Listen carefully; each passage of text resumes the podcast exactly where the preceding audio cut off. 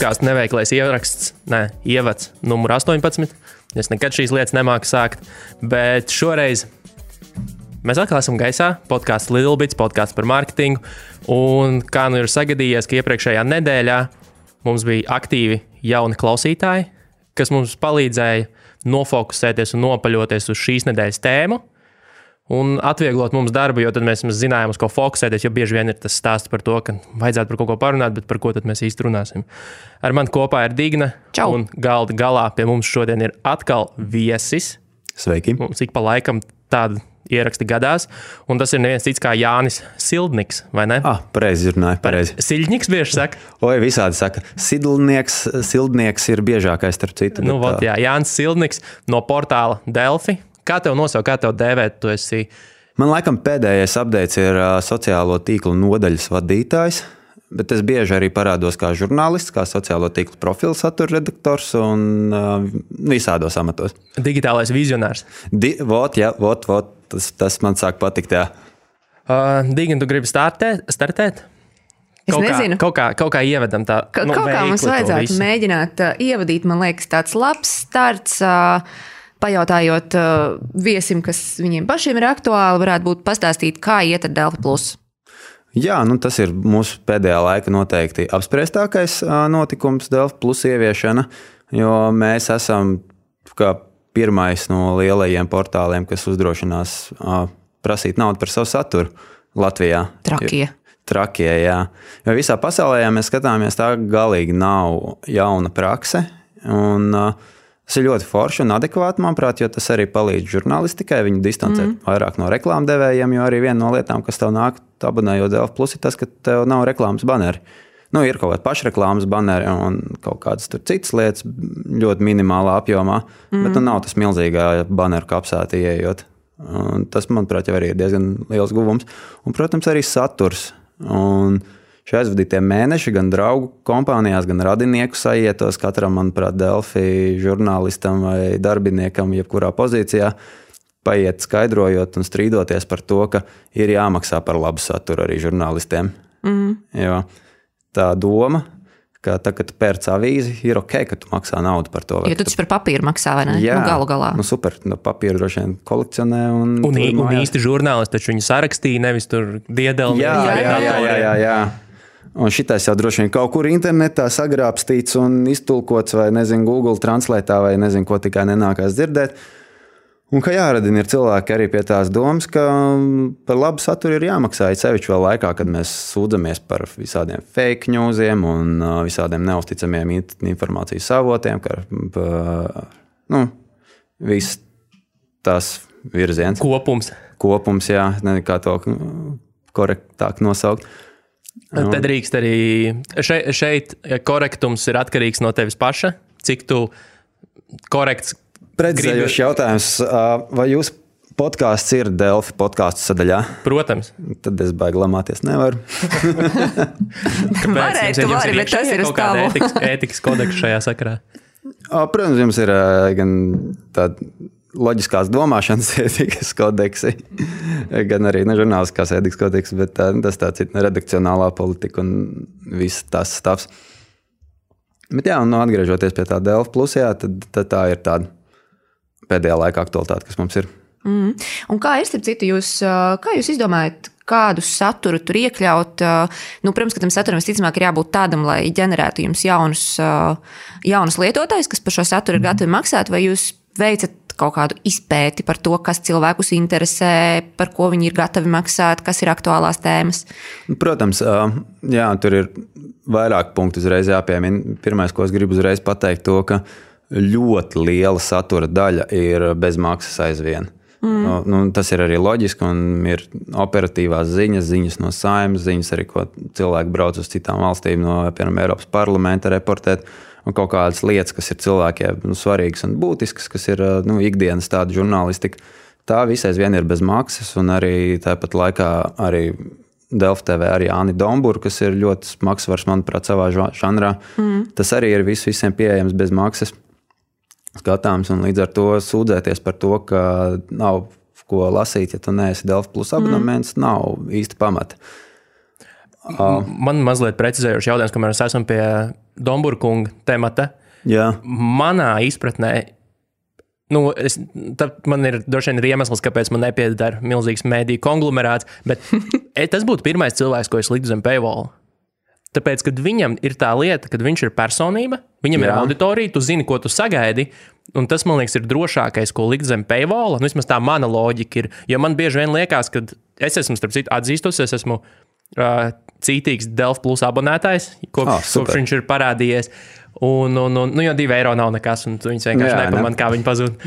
Un, un, un vienkār, man ir tā, tas priekšstats radies par to, ka, ka vai tā ir pareizā stratēģija likt tā uz randomu zem paywall lietas, nevis uzbūvēt tās personības, tādu A komandu, mm -hmm. un tad Mhm. Viņus visus pabāzt apakšā, lai ir grūzons, ka, ja es nemaksāju, tad es reāli zaudēju.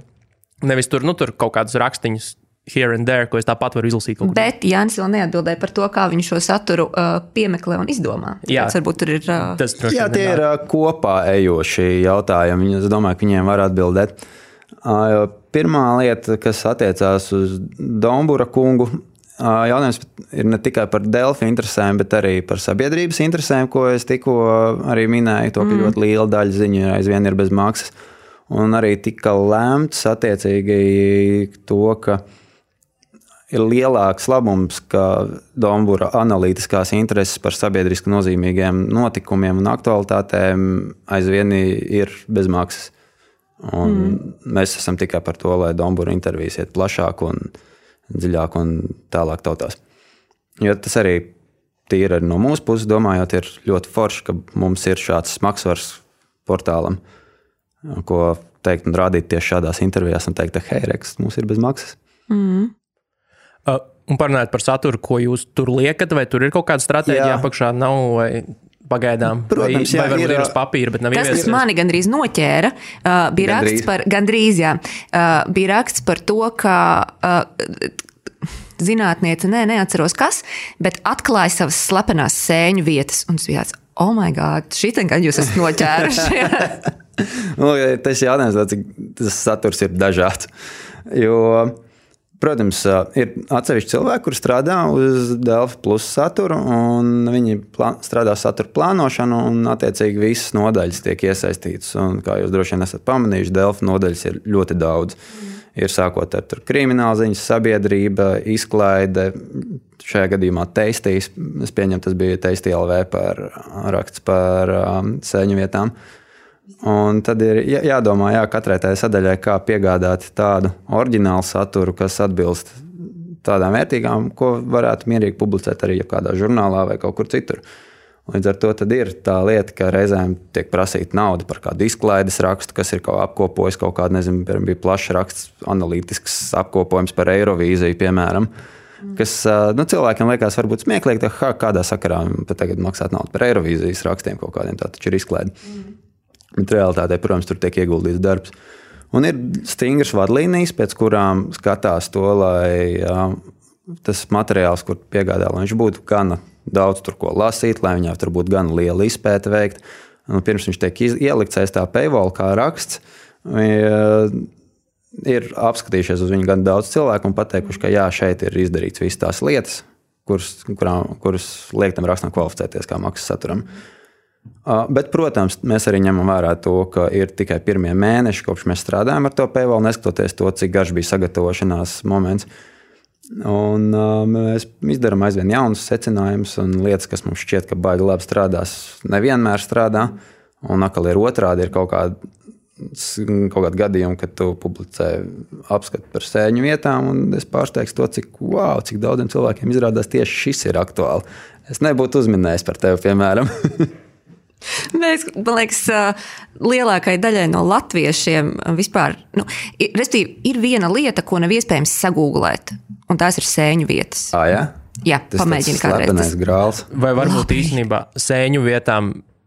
Es nezinu, neko nezinu par sēņošanu, neesmu bijis sēņot krietnu laiku, bet varbūt tur ir potenciāls kaut kāds slēptais, kur ir kāds eksperts, kas Jā. Jā. labi to pārzina un spēj sagatavot tādu, kā, nu, nevis vienkārši norādīt kartē, rekutē ir sēņu mm -hmm. vieta, bet kāpēc kaut kādas jā, vietas var kur- būt labas sēņu jā. vietas. Nu, kas to ietekmē, kādi mm. ir tie faktori, lai es, ja man galva nav iebāzta pēcpusē, varu izdomāt. Nu, paskatīties, ok, man ir šāda informācija, man vajag tādu augsni, tādus kokus, vēl kaut ko apkārt, un tad es meklēju pats tās vietas. Jā, un šī informācija ir strādāt uz otru virzienu. Piemēram, es uzreiz savilku tādu konkrētu korelāciju ar to, ka man cēsīs mājās dārzā pilnīgi bezsakarā plāna vidū ir izauguši milzīgi pupēži, daudz tā kā futbola bumbas izmērā. Un es tā skatos uz viņiem, domāju, kā, kā kāpēc, kādā Jā. sakarā. Un tādā rakstā es varētu iegūt informāciju, kas ir tas, kas liek tai vidē kļūt par tādu, kur grib augt attiecīgās sēnes. Nu, ot, jums vajag kādu štāta micologu vai kā viņu sauc? Jā, mi micēlī ekspertu. Jā, jā, jā. Micēlī fanātu.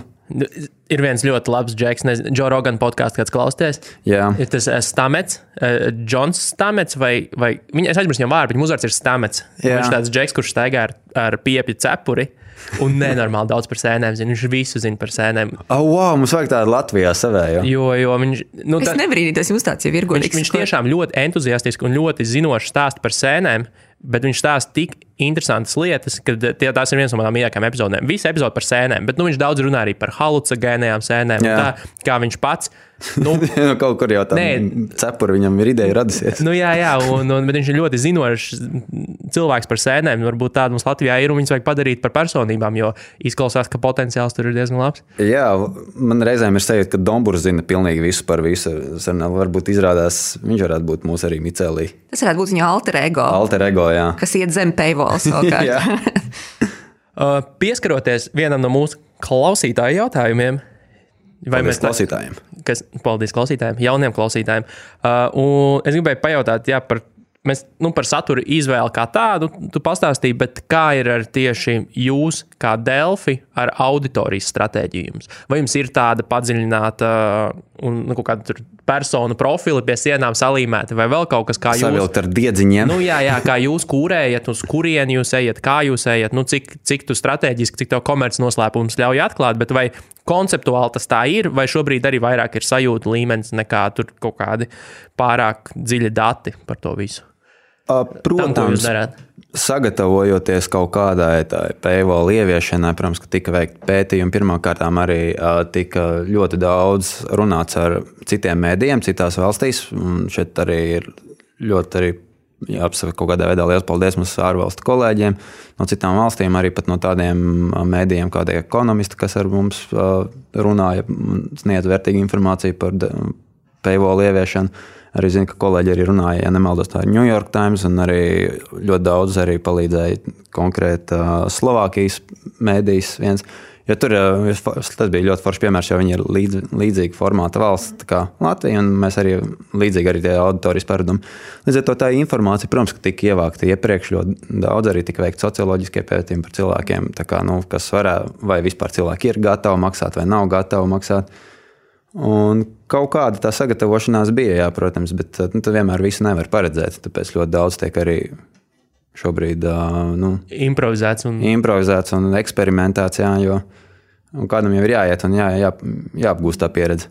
Jums ir kaut kāds kritiskais cipars uzzīmēts kaut kur uz tāfeles, kas jums ir jāsasniedz, lai teiktu, ka šis, ka šis projekts ir rītīgi veiksmīgs. Un, un, nu, kas ir tas, nu, teiksim tā, kad viņš kļūst rentabls un, un, un, un viņš jau ir biznesa sastāvdaļa, nevis šobrīd Jā. tikai tāda avantūra. Jā, tāda ciparu nosaukt, protams, es nevarēšu, bet es varu pateikt, ka tāds cipars ir un viņš ir veiksmīgi piepildījies un arī pārpildījies. À, ja? Jā, un arī šobrīd arī var tā, ka, ja salīdzinājumam minēt to, ka starp mēdījiem, kurus cilvēki abonē, Delfi Plus jau kādu brīdi jau vairs nav mazākais mēdījis Latvijā.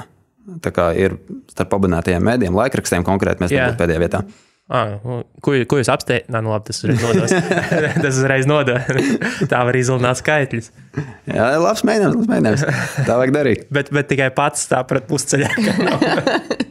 Sakautrējies. Nepabeidzējās. Uh, bet uh, turpinot uh, par auditoriju un par Facebook, vai, respektīvi, protams, ka jūsu nozarē spēlē lomu sociālajie tīkli ļoti lielu. O jā. O jā, un kā jūs izjūtat Facebook algoritma izmaiņas, un vai jūs esat gatavi jaunajam dizainam, kur viss būs par un ap grupām un eventiem? Mm -hmm. Ja, es teikšu, godīgi, es šobrīd strādāju piecus gadus konkrēti ar sociālajiem tīkliem. Un šī nebūtu nav pirmā reize, kad visi ceļ sarkanos karogus un saka, nu, tūlīt tās būs O, jā. sūdi. Viss būs slikti. Nesen Facebook izdomāja, ka jānogriež visiem ir organiskais rīčs pagājušajā gadā, atcerieties. Mm. Tad arī mēs uzreiz konsultējāmies ar saviem kolēģiem no citām valstīm, gan ar Delfiem no uh, Lietuvas, Igaunijas, attiecīgi, gan arī sameklējām jau valsti, kur jau šie, šie kā, atjauninājumi tika jau veikti ātrāk. Tā kā, nu, piemēram, kā šobrīd Instagram testē Kanādā un citās valstīs ar laikiem. Tā, Viņi arī citās valstīs testēja ar to organiskā rīča samazināšanu. Un, protams, ka mēs jau pirms tas nonāca līdz Latvijai, bijām jau izpētījuši visu, kas un kā, kā tas ietekmēja citās valstīs un mm. sagatavojušies. Un realitātē tas ārprātīgi neko daudz nemainīja, tāpēc ka tāpatās jau beig beigās visiem mēdiem tie spēles noteikumi paliek vienādi. Ja viņš samazina organisko rīču, tad vienkārši visiem mēdiem pakrītās uz leju. Un arī tagad viņš nomainīs, tur liks lielāku uzsvaru uz tiem eventiem un uh, grupām. Nu, visiem tie noteikumi paliek beig beigās vienādi. Mm. Un es esmu druskuļi noguris, ka reizi pusgadā sākt uztraukties par uh, Facebook izmaiņām. Tās lietas, ko viņi gan tiesa tur minēja, tās ir ļoti interesantas uh, un arī ļoti diskutablas. Uh, strādājot ar Delfiem, es esmu bijis arī vairākas reizes ticies ar Facebook pārstāvjiem Eiropā. Nesen arī biju uz viņu Dublinas centru, uh, nu jā, Facebook centru Dublinā. Uh, kur mēs pirms vēlēšanām runājām par to, kā sargāt Latvijas informatīvo telpu no viltus ziņām un tādā garā. Un ka it kā jau no malas skatoties, tie mērķi vienmēr šķiet ļoti skaisti un cēli, bet nu, tur vienmēr ir kaut kāds biznesa viņiem apakšā. Mm -hmm. Tā, tā vismaz tāda sajūta radās. Kā tu raksturotu, kādas Facebookam ir, nu, teiksim, jums kā mēdījiem, un vispār kādas viņam ir tās attiecības ar mēdījiem? Jo nu, arī tas pats pagājušais gads, man liekas, bija tāds ļoti. Um, turbulents gads arī sarunās par to, ka Facebook pa lielam vispār grib visiem mēdījiem atņemt lietas, un, un, un, un tagad Facebook būs centrālais ziņu avots un tā tālāk. Un, tā projām, un savā ziņā galināja nost medijus ar to, ka, ja jūs Facebookā neko neliksiet, tad jūs vispār varat aizmirst par, nu, par eksistenci. Kā, kā, kāda ir tā? Nu, viņiem, nu, Var ļoti konkrēti atbildēt uz šo te pagājušā gada rudens, laikam bija aizpagājušā gada rudens, bet tagad jau, jau druskuļi jau jūgat. Bet nu, bija tas rudens, kurā viņi nogrieza visu it kā nost. Tad pagāja kāds brīdis, un viņa algoritms paredzēja to, ka cilvēki dalīsies ar to saturu, kas viņiem šķiet ļoti interesants tajā brīdī izrādījās, ka cilvēkiem ārkārtīgi interesants šķiet viltus ziņu saturs. Jo viņš taču ir šokējošs, un interesants un klikbaitīgs. Un pēkšņi viss Facebook tika pārpludināts ar viltus ziņu saturu. Tajā brīdī Facebook ļoti klusām un nemanot visiem šā gada pavasarī atgriezās atpakaļ to organisko rīču un vispārējo. Un vienkārši skaties, tev paliek lielāks viss atkal. Tā kā vecie laiki ir pienākuši. Nē, tirgus pats sev noregulē. Tie, tieši tā, tirgus pats sev noregulē. Tad vēl tas bija arī tas, tas, tas pēdējais solis, gan viņam arī daļai bija saistīts ar to, ka tajā pašā brīdī Apple izdeva sabējo Apple News un pateica, ka, nu, ka ja rekur Facebook negrib mēdīju saturu, tad mēs viņu paņemsim. Kā vispār ir ar Apple News? Viņš jau ir ārā pieejams. Kanādā, man liekas, bija pirmais launch, vai ne? Ja man Jā. interesē trials vai kāds ir mēģinājis, jo man, man ļoti patīk tā ideja. Tur visādas labas žurnāls par smieklīgu naudu varēja dabūt un tādas lietas. Jā, nu līdz Latvijai viņš vēl, es nezinu, tur droši vien kādam tehnoloģiju blogerim jāpavaicā. Mums vēl tas nav bijis dienas kārtībā šis jautājums. Nē, nu mazums zināms, dzirdēts, ja nē, tad nē. Bet, Jā, jo man kā zinu, ka patika. tas nosvērstīja Facebook kopējo arī kaut kādu to, to filozofiju par to, ko dot mēdījiem, ko nedot. Un tad pēkšņi viņiem atgriezās atpakaļ tā ideja, to, ka ah, jā, mēs tomēr varētu atkal sākt radīt cilvēkiem timeline uzticamu saturu, kas nāk no īstiem mēdījiem. Šis varbūt nebūs tavs lauciņš gluži, bet varbūt tev arī ir viedoklis par to. Bet nu, mums, kā mēs parasti no aģentūra un reklāmdevēja puses runājam, tad parunājam par, par reklāmām un par to, jā. vai, vai jums ir bijusi kaut kādas iekšējās sarunas vai stratēģijas tieši arī reklāmu pārdošanā. Jo, piemēram, tas pats Delphi Plus cilvēki par viņu maksā nu, daļēji, lai nebūtu reklāmas. Tikpat labi, kāpēc gan ne prēmijuma reklāmas? Kaut ko, kas cilvēkam nu, tiešām ir kūrēts, labi piemērots un nav daudz. Jo, nu, tā, tā trakākā portāla lieta, kas šobrīd Latvijā notiek, ir tas, ka man bez atbloka viņš desmit sekundes lādējās lapu vispār iekšā ar reklāmu baneriem. Vai jums ir kaut kāda vīzija arī tajā virzienā? Jo, nu, jo es nu, personīgi, pirms tu atbildi, mans viedoklis ir par to, ka man liekas, ka portālam, kuram ir pietiekami liela auditorija un pietiekami stabila tā finansiālā bāze, ir jāiet uz kvalitāti. Jo arī aģentūrās jau cilvēki to saprot, arī reklāmdevēji to saprot, ka, ka nu, nav jēgas maksāt par sūdu. Ir labāk par kvalitatīvāku, mazāk. Un, un, un, vēl pat ekskluzīvu, varbūt, ka tur nekurš katrs var tikt iekšā. Un es domāju, ka, ja ne tagad, varbūt uzreiz, bet ar laiku zīmolu sāks par to maksāt, jo šobrīd tas, ko, tas kas notiek, tas ir nu, bijis absurdi. Jā, tas tavs piemērs uzreiz man atgādina to. Skatījos Netflixā to seriālu par Playboy, kā viņiem attīstījās žurnāla nenormālais veiksmes stāsts. Viena no key lietām viņam bija tas, ka agrīnojos laikos viņi izdomāja, tā mēs būsim ekskluzīvi un mēs pieņemsim tikai reklāmas no nenormāli ekskluzīviem brendiem. Un tad visi brendi uzreiz domā, o jā, tas ir tik ekskluzīvi, un tad arī viss dārgi tur gāja iekšā. Un Hefneram nāca ļoti daudz naudas par to. Um, veiksmes stāsts, tev ir maza reklāmas, tev ir ļoti kvalitatīvas reklāmas, viņas beig beigās ir dārgas reklāmas un cilvēkiem ļoti interesants. Un vēl paši zīmoli sajūtās labāk par sevi, ka viņi Jā. vispār tajā klubiņā var tikt iekšā. Jā. Šobrīd uh, Dēlķis Plus ir atrodams tikai, manuprāt, pašreklāmas, kas reklamē kaut kādus, nezinu, Dēlķis projekts vai Podcasts. Podkāsts, piemēram, jā. Starp citu, es savu balsi nesen dzirdēju spontāni pa Star FM, man liekas. A, jā? Jo jums ir radioreklāmas podkāstiem, iet. Varētu būt, tur ir izgriezts no podkāstiem, uh, nu, skaņu celiņi un samontēti kopā. Jā, jā. Un Mēs braucam pie klienta uz mītiņu un nu, noskan tā reklāma. Tad es pagriežos uz aizmuguri kolēģiem. Tas bija es. Tas nav tikai manā galvā. Nē, nē. Jā, es tā kā pirmo reizi, nu, vispār man nekāda nojausma par to visu bija, nebija. Bet es rādio taksī dzirdēju, ka jūs laižat tās reklāmas. Ah, labs, jā, tas ir šautauts reklāmas nodaļai, protams. Un šautauts arī viņiem, protams, saistībā ar to Delfi plus un prēmiju reklāmām. Es neesmu dzirdējis pagaidām tādas sarunas mūsu galā. Man šķiet, ka būtu tikai loģiski, ja tādas būtu, vismaz ilgtermiņa plānojot un tā, bet pagaidām es neesmu neko tādu dzirdējis. Nedaudz pārējot uz drusku citu tēmu par formātiem. Jā. Kā tev šķiet, vai mēs turpināsim lasīt, vai mēs drīzumā tikai klausīsimies un skatīsimies ziņas? Tas ir labs saturu. jautājums, jo es tiešām esmu ļoti daudz dzirdējis visādi veidi viedokļus par to, ka vispār iet uz, uh, uz video formātu un mm. audio formātu, kas ir it kā gana pamatoti, bet pat- tāpat laikā es, uh, ir pētījumi, kas apliecina to, ka cilvēki, piemēram, Facebookā visvairāk skatās video tikai tad, ja viņam ir subtitri apakšā. Un, Nu, jo, subtitrus- kla- jo video pārsvarā Facebookā skatās bez skaņas. nu, tieši tā. Un tad bez skaņas viņš visticamāk bez subtitriem doesn't make any sense. Nu, tieši tā, un ko cilvēks tajā brīdī dara, viņš lasa. Mm. Vienkārši saturs video formātā. Un ir grūti atbildēt. Man iekšējā pārliecība saka, ka video un audio pilnīgi noteikti nāk kā ļoti liels papildinājums visam, bet ka teksts īsti ne, nepazudīs, sevišķi tādā žurnālistikas līmenī. Parunājot par šo formātu, kas vēl ir audio un, un tie paši podkāsti, kāda jums, jums nav iekš, stratēģija arī iekšējo savu saturu veidot? Jo, teiksim, nu, tas, ko var redzēt, kā TVNS, piemēram, ir liekas, ieņēmis to pozīciju, ka viņi radīs visu paši. Viņi ir, viņiem ir līdzīgs tas, nu, tas, tas koncepts, bet nu, viņi radīs, radīs visu paši. Jūs tāpat laikā sākāt ar to, ka jūs nu, kolekcionējāt cilvēkus, kas, kas mm -hmm. labprāt gribētu piedalīties šajā projektā un likt savu saturu tur iekšā. Jūs kaut kādu savējo arī plānojat veidot? Mums jau ir jau, ir jau savējā satura. Ir. Es zinu, ka mums ir um, portālam viņa uh, projekts sarunas spēkam. Ja nemaldos, arī turismu gids arī taisa savējo ceļojumu podkāstu. Un uh, tas pats Domburs arī iet podkāstu formātā. Līdz ar to tas jau ir jau mūsējais saturs. un Mums ir arī savs saturs, un arī, protams, plānojās uz priekšu saturs gan video, gan podkāstu formātā. Jā, mēs par to domājam noteikti. Tas mm -hmm. ir trends šobrīd. Būtu ļoti stulbi, ja mēs par to nedomātu. Nē, nu jums, jau, jūs, jums jau savā ziņā ir labi tā. Laba bāze un viss pārējais, jo jūs to sākāt tiešām laicīgi, salīdzinoši, nu, kāds Latvijā nāca iekšā. Un, un, un, un sākumā on the low, bet tagad, šobrīd, ja paskatās, mm. tad jums ir nu, viena no stabilākajām, stabilākajām tādām lielām bāzēm. Vispār Kā ir, kā tai sadaļai no, iet? Jo es nekad neesmu jautājis kaut kādu statistiku, es tik tur.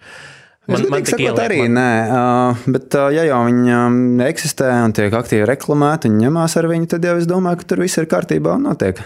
Nav pamata. Taisnība, domāt par taisnība. to. Es tiešām nezinu, jā, kaut kādus ciprus, bet uh, es ticu, ka tur viss ir kārtībā. Tur vajadzētu būt.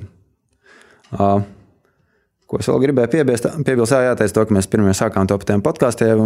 Īstenībā jau piecu gadu laikā diezgan daudz lietas var nosaukt, ko Delfi ir pirmie sākuši. Piemēram, mēs arī bijām pirmais medijs, kas sāk izmantot Facebook live no reportāžu formātā. Mēs to šodien redzējām, kāds staigā ar. jā, tā kā es jau šodien otro reizi šeit esmu. Jā. Nu, tā īstenībā tas ļoti forši, ka galvenais, lai katram somā ir pa žiroskopam darbiniekam kaut kas notiek, ka pirmā vieta, kur kaut, kā, kaut kāds akcents ir, tā, tas, kurš vistuvāk tas aiziet. Ai, jā, jums ir tā, ka vesela armija ar, ar, ar Ar, nu, tik, gatava to darīt. Nu, ne tā, ka nenormāli daudzskaitlīgi, bet vairāk vai mazāk, jā, mums ir salīdzinoši daudz vairāk nekā citiem. Mobilais reportieris. Jā, 2.0. Mūsdienu versija. Vai jums ir plāns monetizēt savu saturu arī citās platformās kaut kādā brīdī? Piemēram, tādā formātā, kā likt video saturu Facebook un atļaut viņiem izvietot reklāmas mūsu saturā. Jā. Jā, mēs to labprāt darītu, bet Facebook neatļauj pagaidām izvietot Jā, reklāmas lat... latviešu valodā. Viņi atļauj Jā. Latvijas teritorijā izveidot, bet uh, latviešu valodā viņi neļauj. Bet jūs tā kā neesat jau noskipojuši šo domu, ka uh, Nē, kāpēc? Viss tikai domāju... pie sevis un tāds viensētnieks kārtīgs. Nē, es domāju, ka tas ir ļoti forši. Mums ir Facebook, piemēram, ar gana plašu saturu un 140 tūkstošiem sekotāju kur mēs jebkurā gadījumā liekam iekšā gana daudz video satura, un tad varbūt šādas reklāmas mūs motivētu ar to strādāt pilnīgi citā līmenī, un lai cilvēkiem arī tas Facebook kļūst par platformu, kur viņi tikai patērē, piemēram, ziņas. Mm. Un kā ir ar tādu pašu YouTube, piemēram, jo es esmu runājis ar kolēģiem un ar, ar draugiem par, par to konceptu, taisam paši, pret uh, taisam YouTube, kur, kurējam YouTube kanālu. Kā, kā tur ir tā filozofija jūsu pusē, kāpēc jūs izvēlaties to darīt vairāk paši? Jums ir Delfa TV. Jā. Un jautājums vienkārši, kāpēc jums nav YouTube kanāla?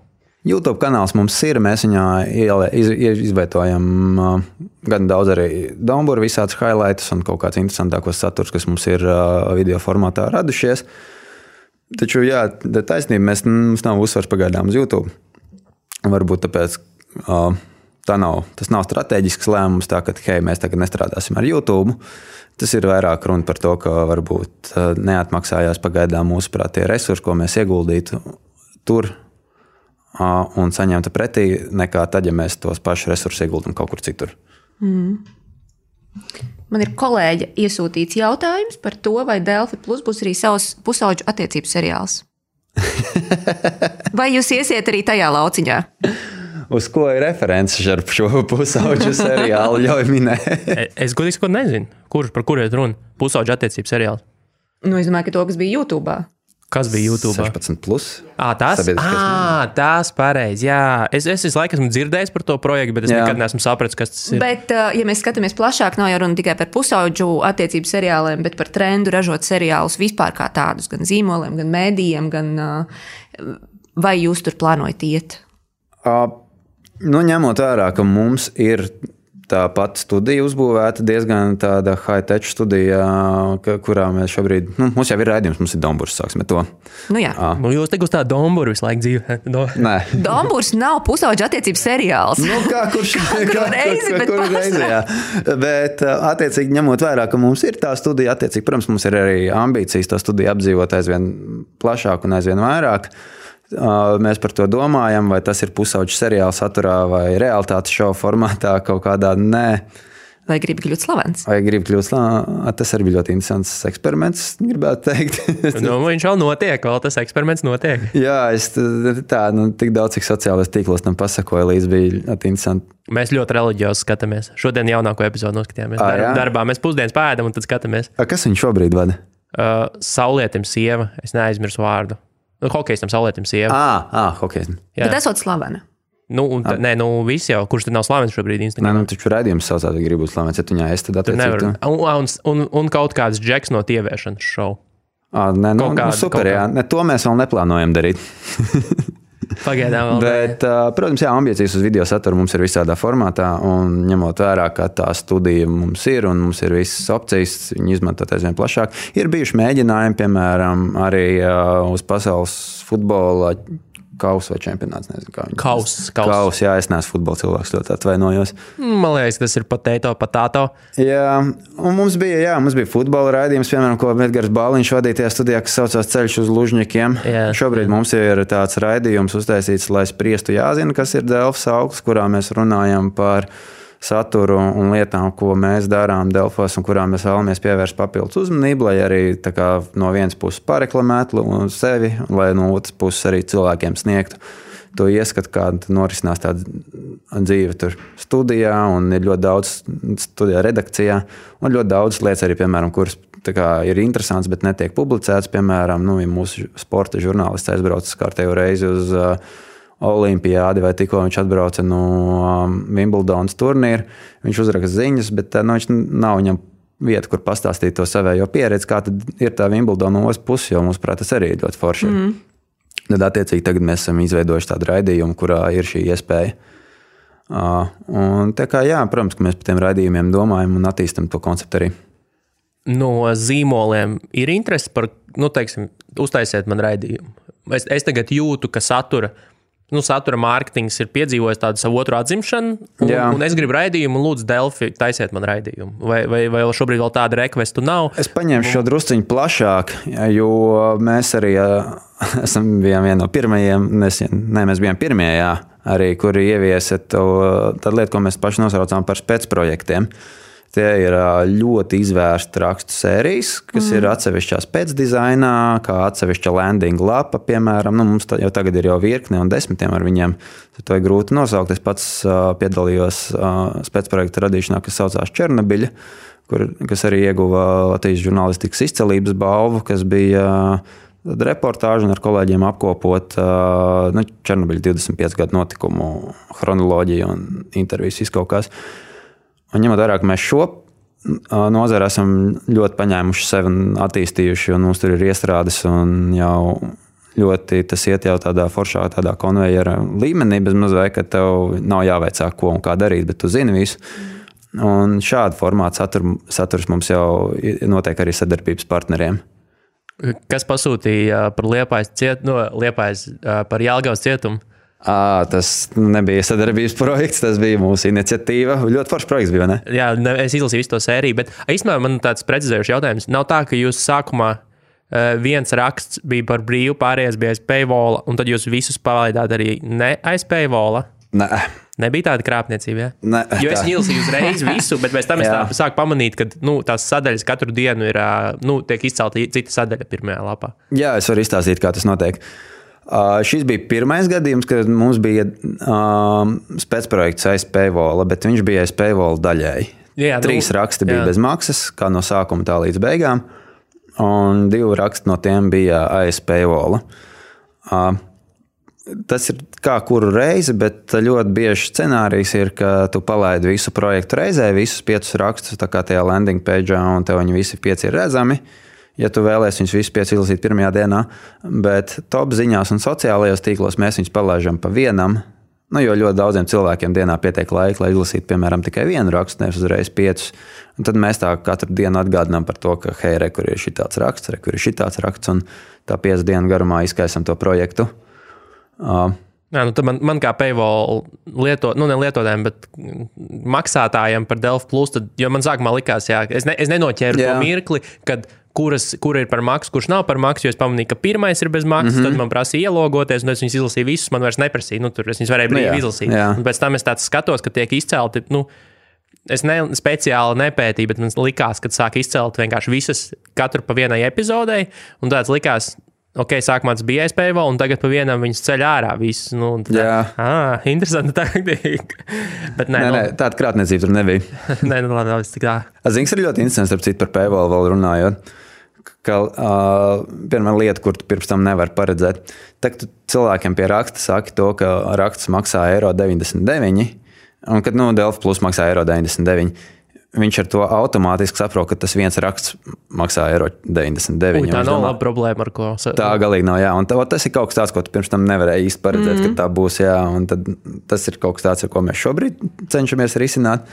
Ir, nu, ir skaidrāk izdevies? to mēsīju uh, pateikt. Uh, Es godīgi sakot, vēl nezinu, man jāvaicā kolēģiem, kas par Delft plus atbild, nu, lai precizētu, vai tas ir izdevies, bet nu, izdosies noteikti.